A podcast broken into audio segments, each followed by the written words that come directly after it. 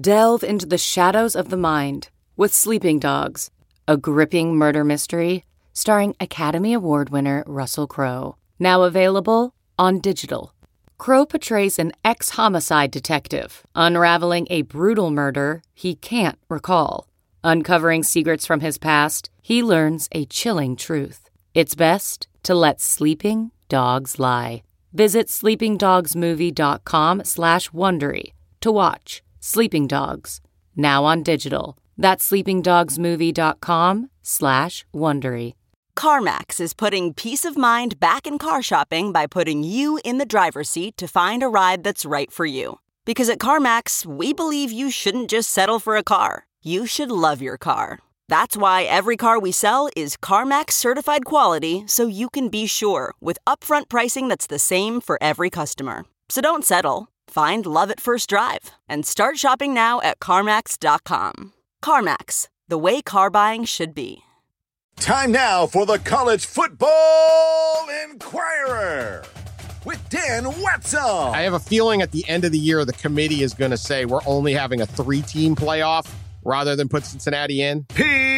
Pete Thamel. It was one of those really fun Saturdays. You're juggling remotes, you're juggling what's up on YouTube TV. Here's Pete and Dan.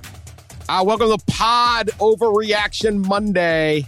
Get your popcorn ready, as Lane Kiffin would say.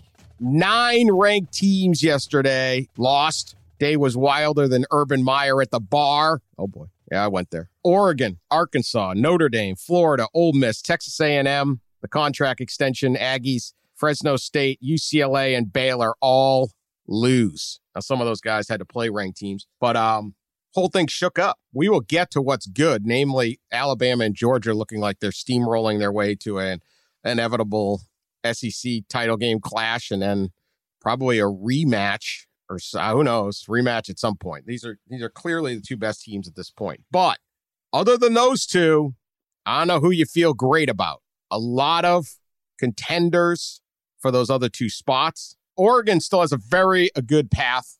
Uh, they kind of had a mulligan after their Ohio State win. They lose to OT at, at Stanford. Pat was at that game. He's not on the pod today because he's flying West Coast to East Coast, and we didn't want to tape late, and we really don't like them anyway. All the swimming fans can can click off now. Go back yeah, to the swim. We know pod. swim yeah. swam updates. He, he, yeah. he didn't. The he, Brooke he Forde did get. Yes, we like Brooke Forde. She got honored at Stanford. That's why Pat was there. So good. Another good day for the Forde family and a good year for him. Yep, and good day for us. We don't have to talk to Pat. So uh, obviously, got Oklahoma still unbeaten. Wake Forest is unbeaten in the ACC. Eh. See, there's also Cincinnati coming off the huge window, Notre Dame, and then lesser extent BYU and Coastal Carolina. Like, could somebody sneak in? Certainly Cincinnati. Man, if it ain't this year, it ain't happening. Oh. So it is the first week of October and everything is upended. Pete, your thoughts on the unpredictable Saturday we just had? Yeah, I mean, it was one of those really fun Saturdays where like you're juggling remotes, you're juggling what's up on YouTube TV. You you know it's a good Saturday when I need to consult Sam Cooper, Nick Bromberg to find like an obscure game stream because it's not on my YouTube TV or my hotel TV. I couldn't find that Louisville Wake game. And it was a great game and it was a great finish. It was on like some bizarro ESPN Plus. The Bally's logo was in the corner of the screen. I was, I was just like, is this one of those moments where like TV has passed me by and I like don't understand it? And I'm sure like Nick and Sam are like side texting, like Grandpa Thamel can't find the game again. You know, like they usually send me some like illegal Australian stream. So I do think it says a lot that a team that theoretically is the ACC's best chance to go to the college football playoff was on like a bandit, like, you know, stream of some kind. The ghost of Jefferson Pilot. Yes, it was. Yes, it was some kindred cousin. Jefferson Pilot's new age streaming cousin was uh, was was where the game was. And again, I found it. It was fine. Like I, I I have ESPN Plus. Like I'm not without ways to find games. I can find like obscure FCS games. You know, I can I can watch all our New England United games, uh, preparing for Coach Lasso to start. But I, uh, yeah. So anyway, it was a uh, it was just a awesome wild, frenetic Saturday. I ended the night in uh, in Baton Rouge. I was at that nine o'clock kick in New Orleans for a, for a convention and went over there. And yeah, we can talk about that more later. But little smattering of booze for old Coach O from the good people in uh, in Baton Rouge. That was a uh, another tangible sign that the honeymoon is over. They also burnt many, many, many timeouts because they couldn't get their operation going and took an awful penalty on fourth and short where they had to punt uh, from midfield. That was bad, bad ball, some bad ball in Baton Rouge there. It's uh, not good for those of us who like folk hero coaches. All right, yes, a, million wild games. All right, let's start with the contenders where there's a whole bunch of them. The Big Ten. Iowa has a big win over Maryland on on Friday night. Penn State uh, rolls again, shuts out Indiana. Both Michigan and Michigan State win games. Again, Michigan with a, a sizable margin of victory and a good show of force up in Wisconsin. First time Jim Harbaugh has won as an underdog. That was one of his big things. He was two and a half points by kickoff, and they hadn't won up in Madison a long time. And then there's Ohio State, which just absolutely trucks uh, a Rutgers team that I think uh, knew they couldn't compete. You got five teams; they're all going to sort this out. You know, I know Ohio State's got a loss and hasn't looked great, but to me, until someone beats them, they're still the favorite in this league. I'm still taking Ohio State. Your thought on the state of the Big Ten, uh, Pete, with with those five teams and all looking pretty good. What we're going to see now coming forward the next few weeks, the Big Ten epitomizes it, Dan, is we're just going to start to have some new, some, some 07, more 07 vibes, some 2021 vibes. Iowa City is the center of the sport next week, which is great, right? If you've ever, ever been to a game at Kinnick, Dan? I have. Awesome. Yeah. Great town. Awesome. Great stadium. Great town, great place, t- tight packed stadium. It's one of those stadiums where the distance from the sideline to the to the players is very, very, very short. And I really feel like Kinnick, I, I assume, is going to host game day, and I assume is going to be the big noon, uh, whatever kickoff. Like Kinnick is going to be the heartbeat of the sport. And I just think it's great for college football when that blood pumps to places that aren't Clemson, Tuscaloosa, Athens, Columbus, Norman, etc. Like Rouge, that is Yeah. Yes, exactly. That is what makes college football great. I've been to a couple games at Kinnick over the years. They had a big Ohio State game there during the Tressel era. That was kind of like the game of the week that week. And I really feel like Iowa passed a huge test. They they went on the road. They not only beat Maryland, but they just completely dismantled Maryland. And uh, the the notion that I think is really intriguing right now is look, Iowa has had you know three other times probably under Ferentz. I think 02, 09, and 15, where they've been good enough to kind of rise to this top end conversation. They were excellent in 02. Um, they got out Iowa by Michigan State in 15 in that, you know, as there that 17 play, two fourth down drive in the Big Ten title game. And the difference in 2021 for Iowa trying to really puncture that high end of the of the national scene is that the, the, the rest of the sport is lower, other than Alabama and Georgia, obviously. Like that race for three and four, there's a really good argument for Iowa. Eh, you know, Iowa's one of those teams where every half dozen years, everything can come together. And it feels like this Penn State game being at home as opposed to being on the road, that's a sign that it's going to come together. They are, I mean, look, their center's their best player, right? It's Iowa. Like, he's awesome. They have a, Jack Campbell, their linebacker, is just one of these like old school Big Ten tackling machines. You know, they, Iowa has 28 players in the NFL. It's not like some like woebegone program that doesn't flash, but enough has coalesced this year. Ferentz gave me a, a, funny quote. I called him on Saturday, and he said, "Iron, you know, we were talking about how Iowa has evolved. It used to be like Iowa Mad Libs. He's a former wrestler. He redshirted. He came as 220, and then he's our the left tackle, who's the first round pick. And uh, you really start looking at the AJ Epenesas and the Noah Fants and the guys who've gone through there the past couple years. They've had nine guys leave early the last three years. So this isn't the Iowa." That you know even from 15 there's been a distinct evolution from that. And credit Ferentz credit you know Brian Ferentz the OC Phil Parker and Seth Wallace on defense LeVar Wood special teams coordinator those guys have all been there for you know 10 plus years. Like there's been a consistency there. There's been results there. It's a staff that really is locked in. And I really feel like Friday to me was a declaration that this could be Iowa's moment. This could be one of those seasons. Now, Ferentz, he took the bait enough to give me a quote, but like it's Kirk Ferentz. He wasn't, exa- he'd gone to bed at 5.15 in the morning the night before. So he wasn't exactly like jumping up on the table declaring, we are contenders. But he acknowledged that it's a wild year and anything can happen. And, you know, every game's going to be a dogfight for Iowa. They were in a dogfight with Colorado State. Iowa epitomizes the new the new blood. I, I, it makes sense. I think, look, it's the Big Ten is in a position to have a lot of marquee games over the next month that we weren't expecting. The SEC, which normally has all these showdowns, a lot of them have faded away. Kentucky's going to go to Georgia in a couple weeks. That's an undefeated matchup. That that'll be a really interesting game if Kentucky can get through LSU next week, which isn't easy if LSU doesn't upset Kentucky, how weird is yeah, that? Yeah, if LSU doesn't upset Kentucky, there you go. That's how crazy this is. Alabama games falling apart. I mean, you're just looking at it. there's not that many games where you're going, oh, here we go. Penn State at Iowa on the 9th. There's a setup for a huge possible monster end of the month where you have Penn State at Ohio State and Michigan at Michigan State no one's circling the Michigan Michigan State game, but they both are. Michigan's got to go to Nebraska, and then they get Northwestern at home to get to seven and zero. Oh, and Indiana, Michigan State's got to go to Indiana and at Rutgers. They got to go Rutgers and Indiana. Doable. Let's just put it that way. So you could have a, you know, that could be a huge Saturday in late October with the Big Ten with a bunch of playoff games where you're not normally getting that. And I think in the SEC, it's sort of like, well, maybe Georgia gets upset, maybe Alabama gets upset. Does it even matter? I don't know. We'll we'll see. It's it's just the, the action right now is in is is in those Big Ten teams. Uh, Iowa looking uh, very good. Penn State dominant defensive performance last night. I mean, shut out Indiana. Great scene again up there. This team is, it, it, you know, only 24. Not gonna. This isn't Alabama. It's boat racing you, but very very solid. Michigan going on the road you know, everyone said, well, you got to see if Michigan could beat Wisconsin. Now, Mi- Wisconsin hasn't turned out what it was, but Michigan wins 38 17. It's a definitive win. They controlled the game. They allowed 1.3 yards per carry rushing. They had six sacks and three QB hits and a forced fumble on Graham Mertz and Chase Wolf. They knocked Graham Mertz out of the game.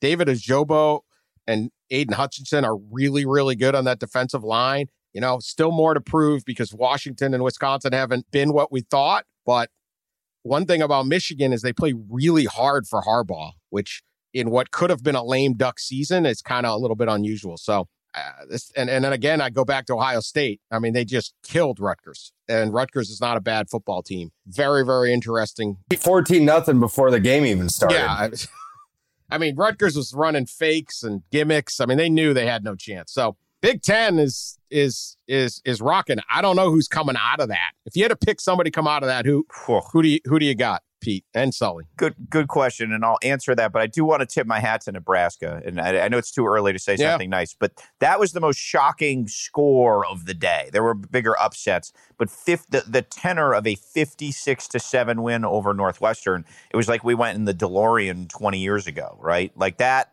I mean, nobody saw that coming to that uh, to to that tenor, and that Nebraska Michigan game has some juice now. In Lincoln coming up here because that Michigan needs to get through that in order to uh, in order to play Michigan State. And Michigan passed a road test, but it'll be interesting to see a road test with what appears to be a competent offense that's finally evolved or evolving there. And uh, yeah, Northwestern's clearly got some issues on defense too. The uh, O'Neil hire at defensive coordinator looks like that's uh, that's gone a little bit sideways. So who will come out? If I had to pick who comes out right now, uh, I'm with you, Dan. I'm I'm I'm going to stay with Ohio State just because of the pure talent. And when I was there in, in August in camp, they had so many good young freshmen.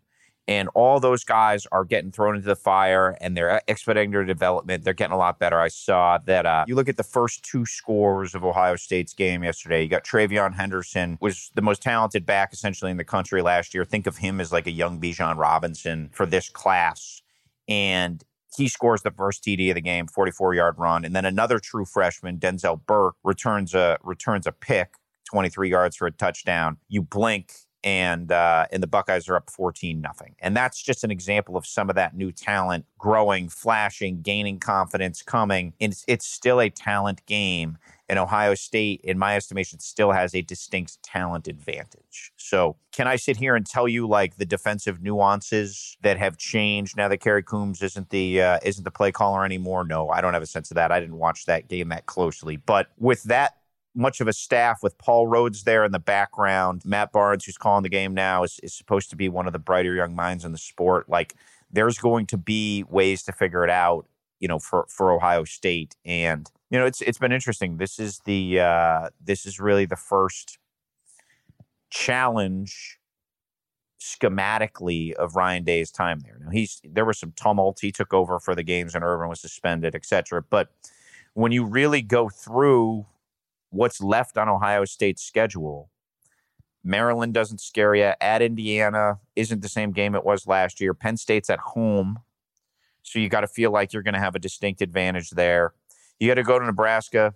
I, I, mean, they, they've thumped them so thoroughly for so long. It's hard to imagine that really being much. They have Purdue, then Michigan State at home, and Michigan on the road.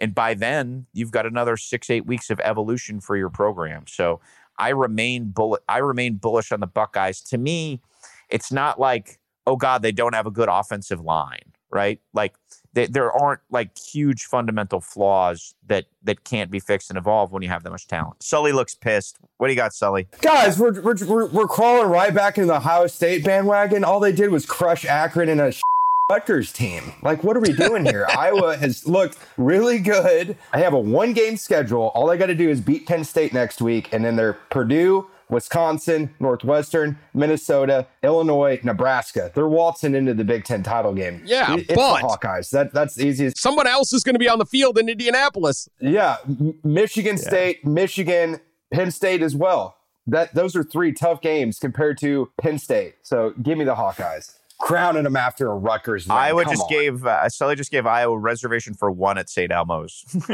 yeah. Yes. There you go. SEC, two big, highly anticipated matchups did not turn out that way. And I just feel like this is where we're going to get, although we did get the exciting Alabama Florida game. But Alabama, Nick Saban moves to 24 and 0 against his assistants. The defensive performance he, they put on Ole Miss in that first half was just ridiculous. Rebels could have could have had a nice backdoor cover for a lot of us. You know, that would have been nice, Lane. Would have been nice. I'm just saying. Didn't have to win, but you could have scored one more touchdown. Um, but this was all this was all Alabama. That defense was great. I had a feeling they weren't going to be able to pull up huge. That's why I, I was all over the uh, the under in that game. I just didn't think Ole Miss would score a gazillion points again. But uh, that was impressive. Meanwhile, Georgia wins 37 zip on Arkansas. I'm not even sure they they brought their whole team. They may have just it might have just been a skeleton crew. I mean, I don't know what that Arkansas did not show up. When you can win 37 zip against the number supposed number eight team in the country, and your quarterback is the law firm of Stetson Bennett, and he goes seven for 11 for 72 yards, and you win 37 to zero. It's not you, it's them. 162 yards allowed. That's definitely you. Well, that's you, you but they suck. The other guys aren't doing anything. That was just a massacre and then everything going wrong. Sorry, I can't hear you over my lone wolf howl. Could you say that again? Oh, my lone wolf is yeah. howling so loud, oh, okay. I can't hear you. You're right about that. I saw one. that one coming. And I'm never. I, I, broke my cardinal rule, and I sat there watching the Alabama game. Rule one of college football gambling: don't bet against Alabama. And when I'm sitting there never. going, "What?" Yes. Rule two, yes. see rule one. And what do I do? Can I? Can I say something mean right now? I know we usually say something nice in the place. I want to say something mean. Like I was, you know, in the middle of covering a game and making calls for takeaways, and I had like a five minute rabbit hole of panic in the SEC. So I picked South Carolina as my lock of the week over Troy. And it's breaking all sorts of cardinal rules of gambling. Like I laughed at Pat last week. He picked Mighty Syracuse as his lock of the week. They did cover, gritty cover, as he pointed out. But like, why do you attach yourself to like these like bad teams? So I, I broke all the rules. So South Carolina, Troy may have been the wildest play of Saturday. Fumble, fumble recovery, fumble, fumble recovery, fumble, touchback. I want to say something mean about Jamar Brown. He scooped up the third fumble, ran untouched, you know, a, a, bunch of yards to the end zone, and then did one of those idiot like flip it to the refs before he went over the goal line. And at that moment, it was the difference between covering and not covering for South Carolina. I'm watching this play on Twitter, and I'm That's like, this is why you don't gamble. Like, this is why you buy Apple stock. Like, it was. uh it was just like the or bet on Alabama. Yeah, I, I said that to the group chat at at some point. Like, mother of mercy, that was like an all time bonehead play. He's like run to the end zone. Why would you? be so anxious to get rid of the ball? Like if you were, if you were, you know, this is your one chance to go score a touchdown. You're a defensive player in South Carolina. Why would you be so anxious to get rid of it? Just No get right over practice goal doing it. line. It seems like one guy a year does this, and it's so punitive because then you lose the ball through the end zone. So it's not like you fumble it out of bounds and you can get it back. So anyway, I was uh, mighty angry at Coach Beamer's uh, Gamecocks for a little there, but gritty cover. So all forgiven. We went I would've four and been- zero in our locks. Our locks of the week were four and zero, and we all finished We with a a- winning record this week. We had Some by more points than others, but yeah. oh Sully propping up his own Vol lock. Yeah. Sully, Yeah. Sully's like lock. one in eleven uh, picking the Vols in his uh, in his time on the podcast. So he needs his moment. Hey, got the one this week. Yeah, we did ask. have a Got list, the one this week. We did have a listener parlay our locks last week, and they couldn't bet on Dan's lock, which lost because I think he was in Virginia, and you can't bet on Liberty if you live in Virginia or whatever. So that, Well, that- don't ever bet went- on Liberty. That guy went three. Uh, he went three and zero last week. So I want to know. Uh, we tweet at us if you parlayed our locks because. You know, we, we you know we probably bought you a nice dinner, if nothing else. Yeah. You know what I mean? Yeah. Like a nice ten dollar parlay, uh, four ways. That would that would uh, that would get somebody a little uh, little scratch. You can buy a new lawnmower with that uh, with that win, Dan. I could get a bad boy mower, zero turn. Uh, all right, Kentucky, wild night at Kentucky. They have lost. Uh, they, they they beat Florida 2013. Incredible crowd in Lexington. Not known as one of the great environments in college football. When they turn it up, you give them something to root for. They're there. Big Blue Nation. They know they support the team. Second win in the last 35 attempts, I think, against Florida. They had a 31 game losing streak for a while. I think it was 2017. Blocked field goal return by Trevin Wallace, 76 yards, seemed to change the whole game. Cats are unbeaten. They've won four straight by seven or less. They're, they're, they're sneaking through, they're getting it done. You know, we've been singing the praises of this program for years because Mark Stoops got it solid. Really has come up with an interesting recruiting philosophy. A lot of Ohio and Michigan that get into the Midwest and offer like the closest SEC option to these kids. And they just they just kind of kept picking away, picking away, picking away. We'll see. Georgia in a couple weeks again. Uh, LSU next week will be wild, but it's still LSU. Oh, thoughts on the Cats and Mark Stoops program? I give Kentucky a lot of credit, uh, and I'm going to echo what Dan said. Like the times I have been to big football games at Kentucky, that place is rocked, man. Like they want a winner. They they they would be a good candidate for small sample Heisman BBN because they th- Florida had 15 penalties for 115 yards. That's just that. That's a faulty operation. And look, Dan Mullen's a good football coach. He's coached in a lot of SEC games. He's coached in the second most SEC games of any head coach currently uh, in the SEC, other than uh, other than Nick Saban. He's been the head coach in a lot. He has endured at Mississippi State and then thrived at Florida because his teams don't make those kind of mistakes, right? Like you think of Dan Mullen, it's a clean operation. And so some of the credit has to go to Kentucky because that was not a clean Gator operation on Saturday night. Now, the fact that they beat Florida by more points than they beat Chattanooga doesn't exactly give me like long term hope, but Liam Right. Coen has brought them some offensive competency uh, as the uh, as the OC. Will Levis has given us great viral material to talk about on the podcast. Well, we're going to get to that. We're going to get to Okay. it. We're getting to it. he Yep. also just gives them like enough juice in the run game and enough pop. And yeah, that is a solid program. I mentioned Mark Stoops as a potential Nebraska coach on the podcast a month ago, and it prompted like a flurry of media in Kentucky being like basically buzz off Yahoo, like we're keeping Mark Stoops. But Mark Stoops is just a really solid football coach. He's entering the territory that Mullen did at Mississippi State, where he's been a consistent have not winner in a conference where that's very difficult.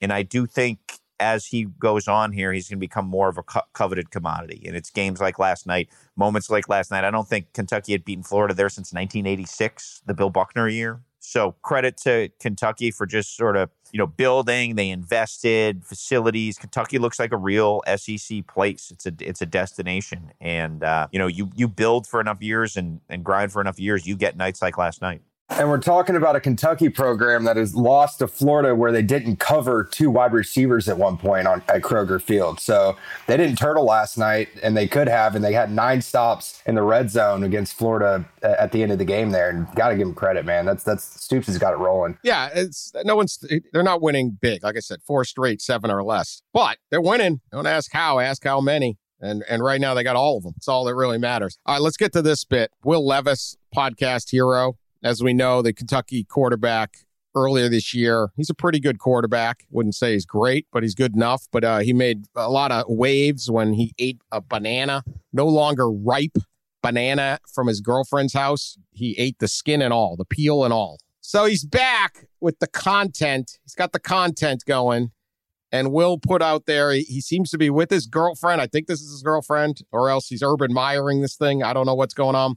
There's a young lady in the video. They're at a at a diner. They do this bit: is do you drink your, your coffee black or not? He says no, and he proceeds to put mayonnaise in his coffee, not sugar, not cream, not milk, not one of those little packets of powder thing you put in.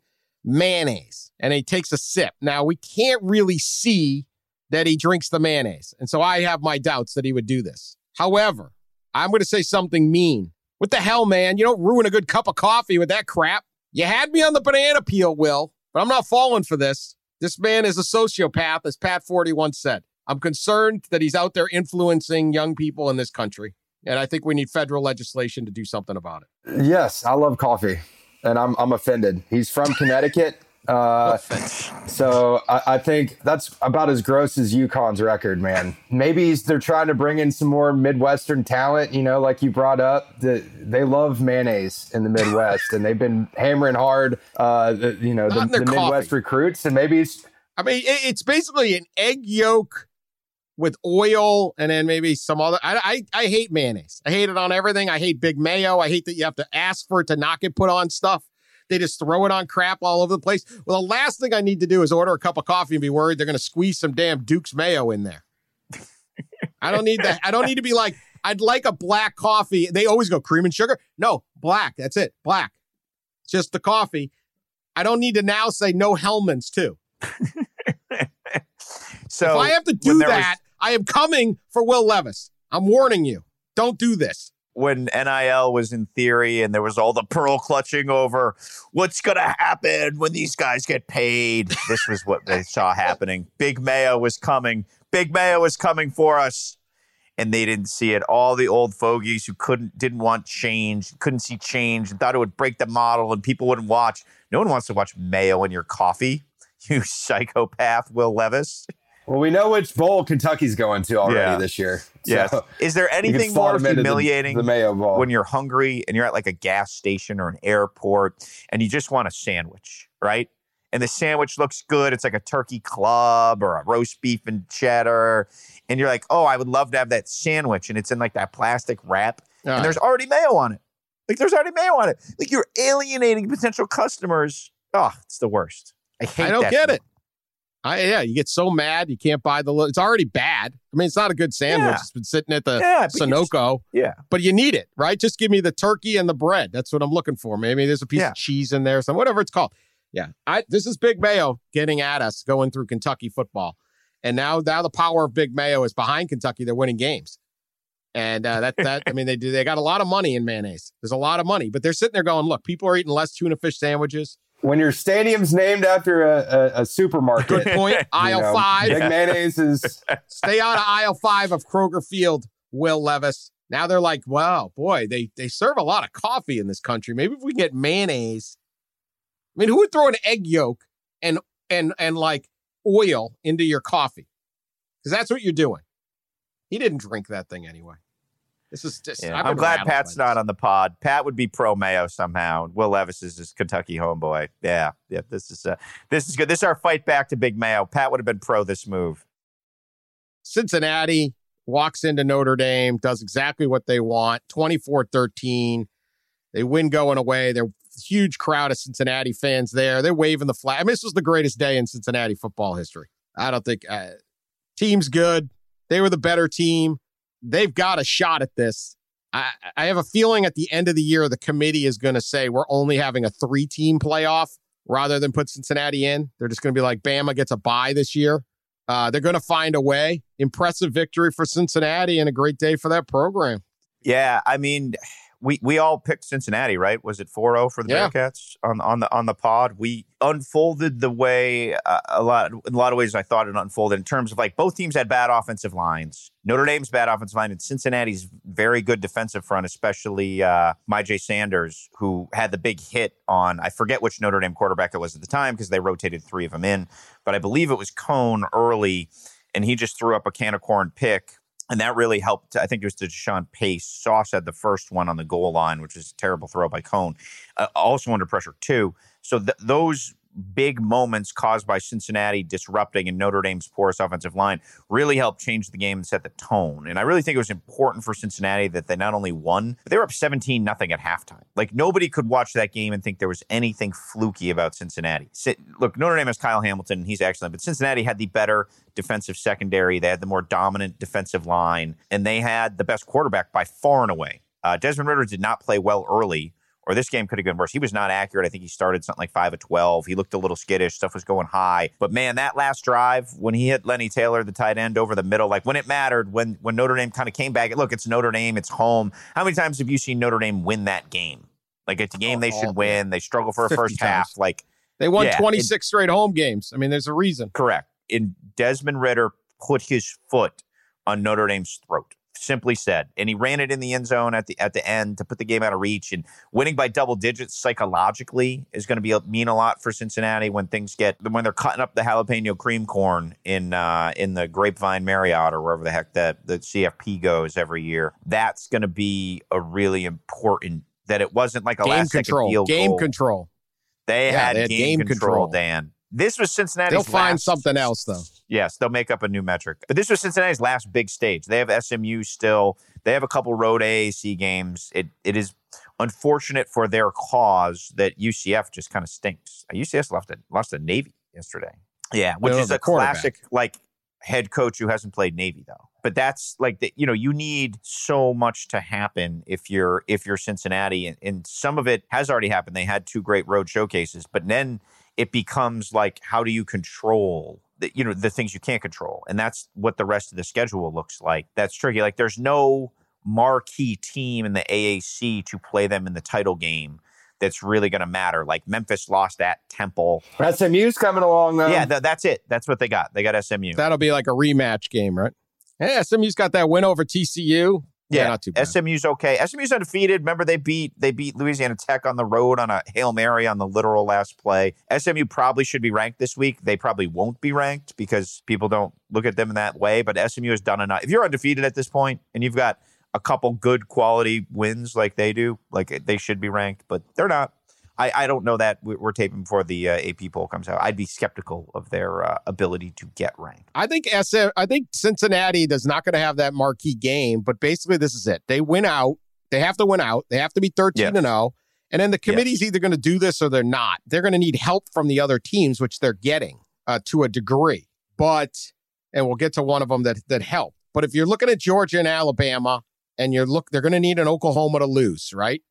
They're going to need, you know, someone's coming out of the Big Ten, even with a loss. That many good teams. So is that spot there or not? Pretty, you know, it is unfortunate they couldn't get one more thing, but I don't know that that data point would necessarily matter in the end. They're, the committee's either going to have the the stones to do this or not, or that opportunity. And that go. I, do I think Cincinnati could get in the playoff and win a game or win the championship? No, I don't. But you know what? That isn't. That's not what they're trying to do right now. They're just trying to get in, and it would be monumental for that program and an incredible growth of a program that for a long time was absolutely nothing to get to that stage. It's it's it's a testament to decade. I mean, you know, they Brian Kelly and Mark Dantonio and Butch Jones and a lot of people, even Tuberville, he's the only one didn't fail and he became a senator. Everyone, you wrote that. Everyone has success when they go through Cincinnati. They've gotten there. So we will see. The equally important thing to happen to Cincinnati was Oregon lost. They, Stanford beats them 31 24. They get an un- untimed down on defensive holding at the end of uh, regulation, I think. They get, they force the OT, then they win it in overtime. Ducks now have a loss. Now, if we're stacking them up,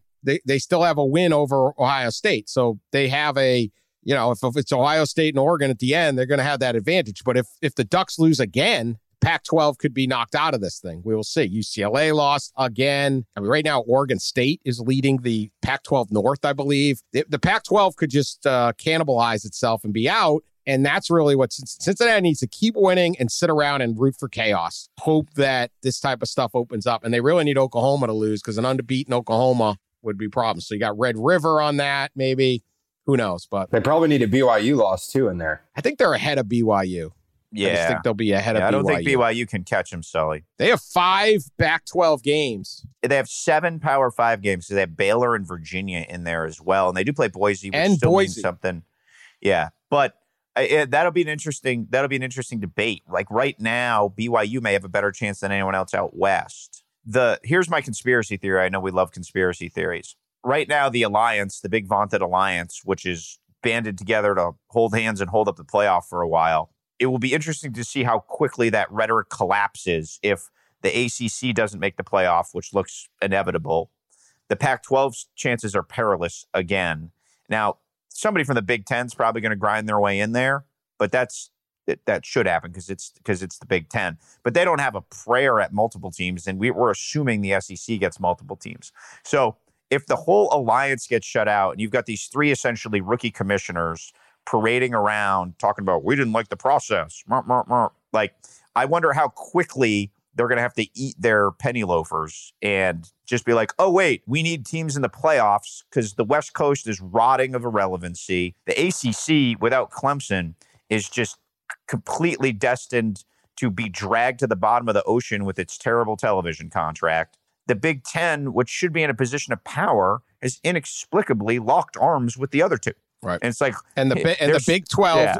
still thinks it's a major program eh, conference, and it is for now for now, but that's it. Yes. Once Oklahoma and, and Texas are gone, they're not. So you have to grab these these playoff spots. The, and they, and they shut the Big 12 out, remember. That was a big part of the alliance. They didn't Yeah. want Bob Bowlesby in. They wanted to keep them out. So now they're singing, holding hands, saying, and we'll all go down together. Like it's it's really setting up to be an epic front-facing fail for guys young in their jobs.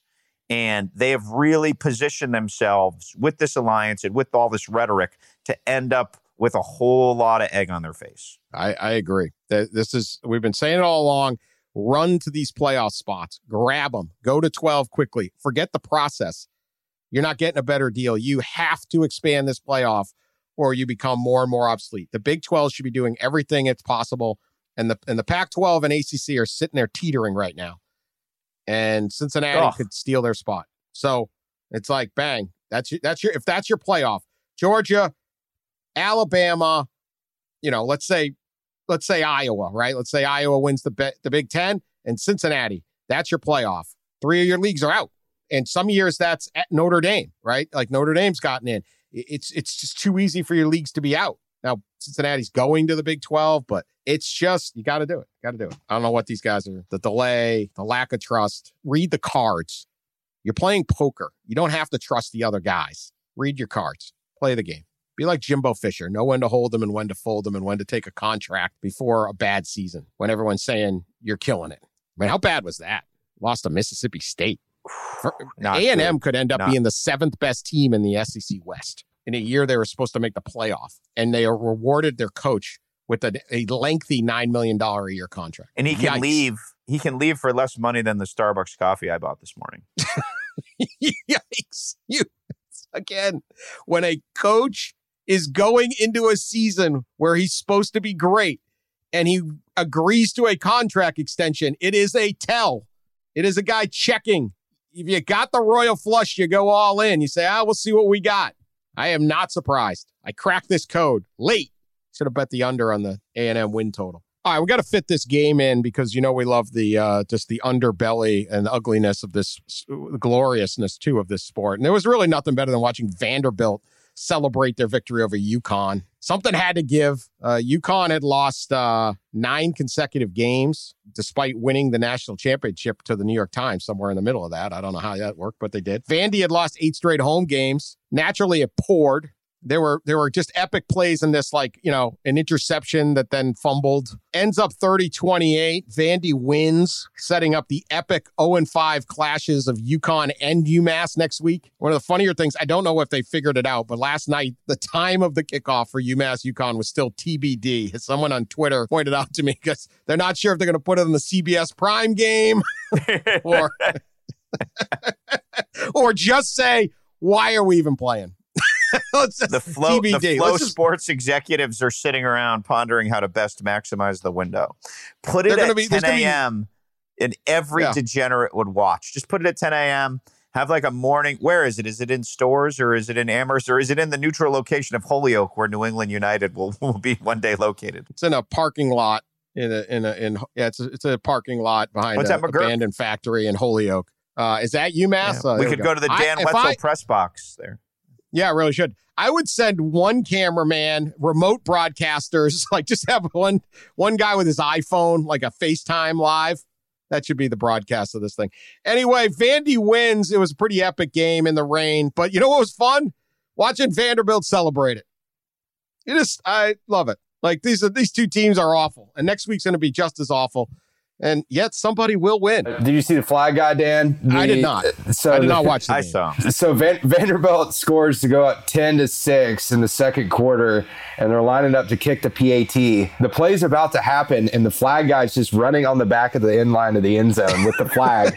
Uh, Probably could have blocked the PAT if, if he really wanted to with the flag, and they just kick it. All right, well, they made it 10 10 6. He's so excited. They don't, I guess they don't score a lot of touchdowns there, so they haven't practiced the flag uh, celebrating in the end zone too much, but I hope we get the zero zero into overtime next week for UConn UMass. When I when I as a joke a few years ago, I, I I called for New England United for UMass and UConn to combine their football programs. It was a joke. Not looking like a bad plan now. Not looking like a bad. I mean, the the athletic directors will meet uh, at that little restaurant next to the Basketball Hall of Fame. write out a deal on a. They can't afford that restaurant. That's a nice place. More like a It is a Dunkin' nice Donuts kiosk in a in a in the Shell station. We'll write it out in uh, on a napkin. We're going to combine our teams. Let's get to the uh, small sample Heisman. Hello, record book. Hello, small sample Heisman. How about that? We like to hand out the Heisman once a week. We don't like to wait to the end. So, Pete, who wins your small sample Heisman this week?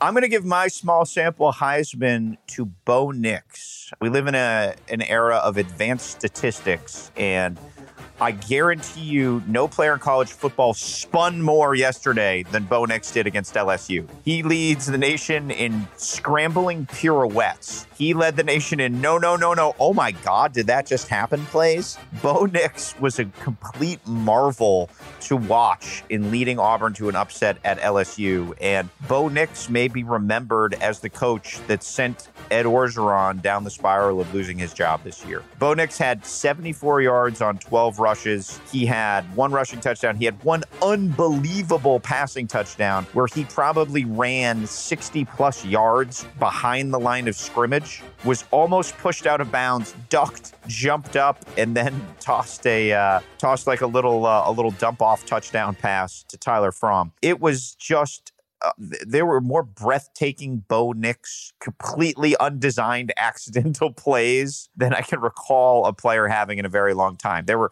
shades of Manziel. People in the press box were saying Archie Manning looked like that when he was in college. I don't, I don't know. But Auburn had no business winning a football game that they ended up winning. So props to Bo Nix. He's obviously had an up and down career, and um, it's really been more down than up since that opener against Oregon that he won. And this is a signature win. Auburn hadn't won at LSU since 1999.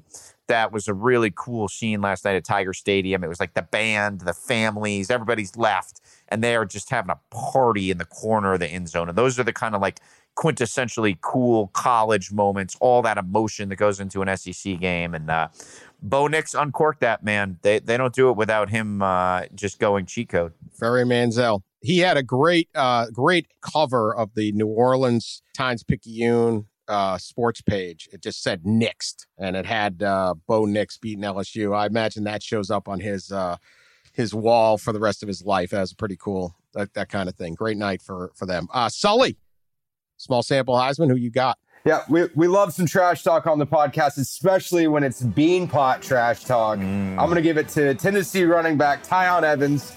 As I mentioned on the podcast last week, he said we're fixing to have some fun against Mizzou, and sure enough, they did in the 62 24 exorcism in Columbia. Tiyon went 15 rushes for 156 yards and three touchdowns. Actually, had a fourth called off, and it went to his teammate Hendon Hooker. But third longest rushing touchdown in program history for the Vols with a 92 yard scamper. And uh, like I said, I think Tennessee's going to win the Beanpot this year, and we're looking pretty good. All right. I feel go, like Sully could have run for a buck twenty-five against that Missouri run defense. I feel like Sully could have just Sully's like a scat back. My 6'4", 40 yard dash, yes. uh, I could probably probably could have made it. Get him out in space though. You get him in space, make people miss. Sully was a high school defensive lineman. That's hard for me to imagine. My small sample Heisman Pitt quarterback Kenny Pickett, twenty-three of thirty-six, three hundred eighty-nine yards, four touchdowns. He also rushed for twenty-one yards as the Panthers defeated Georgia Tech 52 to 21. Pitt is now 4 and 1 and in first place the ACC Coastal Division. Uh, I would not sleep on this team. That's an excellent excellent offense. They got a they got a balanced uh, attack. They got two great running backs, pretty good defense, a lot of receivers. Pitt's pretty good. And uh, it starts with Kenny Pickett. So uh, congratulations. And I hope you enjoy your small sample Heisman, which we don't actually send you or anything. All right, we've said lots of mean things on this pod, even with Pat not here. Pete actually stopped the pod to say something mean. So let's try. This is our moment of the week where we try to say something nice. Can we do it? Pete, can you say something nice? Or Sully, go Sully first. Go, you're, you're, okay, Sully, go first. Mr. Sunshine, Sean Sullivan. Yep, Mr. Sunshine here, walking on clouds. I got to give it to the White Rainbow Warriors. Late night, 17 fourth quarter points to come back and beat number 18 Fresno State. Got I was not awake for it, but you got to love it when uh, when you wake up and you see a big Rainbows win way late into the evening. Uh, got to give it off hat tip to him after starting, you know, 0 and 1 before most teams have even kicked off, be able to battle back 3 and 3 in the Mountain West. Come on, Rainbows, keep it going. Yeah, I'm going to say something nice about Washington State. They went to Cal on Saturday. They won 21 to 6. They were obviously dealing with the, the shooting of one of their players uh, that that happened uh, last week in uh, in in Pullman, or maybe a little bit more than a week ago. Washington State entered that game one and three without a whole lot of hope. They got their star tailback Max Borghi back. They got their quarterback Jayden de Laura back, and they went and had a road win in the league that a lot of people didn't think they could do. That's obviously a program that, because of the off-field uh, incident that happened, has been through a lot. That imagine one of your friends getting shot when you were in college, like that. That's just got to be a huge drain on everything. So it's a nice, sneaky, good road win for the uh, for the Cougars at a time when their program is really reeling. All right, I'm going to say something nice about the administrations, the athletic administrations at Colorado State, at Boise State, at San Diego State. I think Air Force, everybody that the AAC batted their eyes out at West, all of the Mountain West programs that had a consideration of going to the AAC. I know there was no invitations made, but there were officially. I mean, that's ridiculous. We didn't invite them. We just, you know, kept trying. They decided to stay in the Mountain West, and good for them trying to chase one more million dollars in a TV deal or a little bit more money. I know you need money, but what you lose is community. You lose rivalries. You lose a, what is the purpose of this? Colorado, you know what matters to Colorado State? Play in Wyoming for that boot that they play right? The two schools aren't that far apart and all that, things like that. You know what matters to Boise State? Playing games in the state of California, not just heading and saying, well, we get a little bit more money, but we're going to be East Carolina and we're going to be at Temple and we're going to be in Tulane and Tulsa. Nothing wrong with those programs, but some kind of community. The Mountain West, uh, it was put together in a, you know, various ways, but it has a lot of programs, a lot of interaction, a lot of people who who or you're in your offices in Denver or Salt Lake or even in California, you got someone else at a different school. You you know, you got house divided. it's great. I like seeing the Mountain West stick together and not just chase every last buck. Um, Mountain West can easily be the fifth best conference. They didn't have to go anywhere. So good on places like Colorado State that did that did the right thing and stuck where they're at. I usually bash athletic administrations, but on this one, I like the fact that the realignment kind of died there was un- unexpected a little bit, right, Pete? Yeah, there was a like a real thought that Air Force, because a lot of their students uh, come from the East and come from the South, and their players, especially in their football team, don't come from the West. They come from the East. That it made some sense to go, and I think what happened was once Boise and San Diego State said no thanks. They really felt like they'd be on a Western flank. And look, I just think common sense won. A very rare time in college athletics that common sense won out. And now I think it's going to be really intriguing, Dan. The Mountain West all of a sudden has all this momentum. And they really have a strong case that they are the sixth best league. So, do you go make a power play and try to take some of the best available in Texas, be it North Texas, be it Rice, UTSA has been mentioned. SMU. And yeah, I don't think.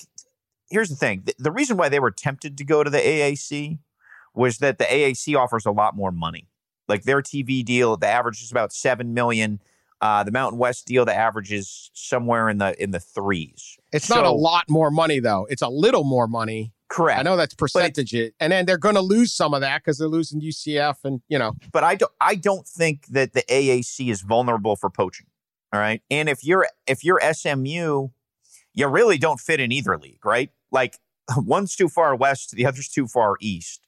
So you probably sit back and take the guaranteed money. The interesting thing, if we really want to go like inside baseball conference politics, is that the Mountain West TV deal comes up, I believe, in 25. They did a short deal, their last deal. It's not that lucrative, but they have a chance to really cash in.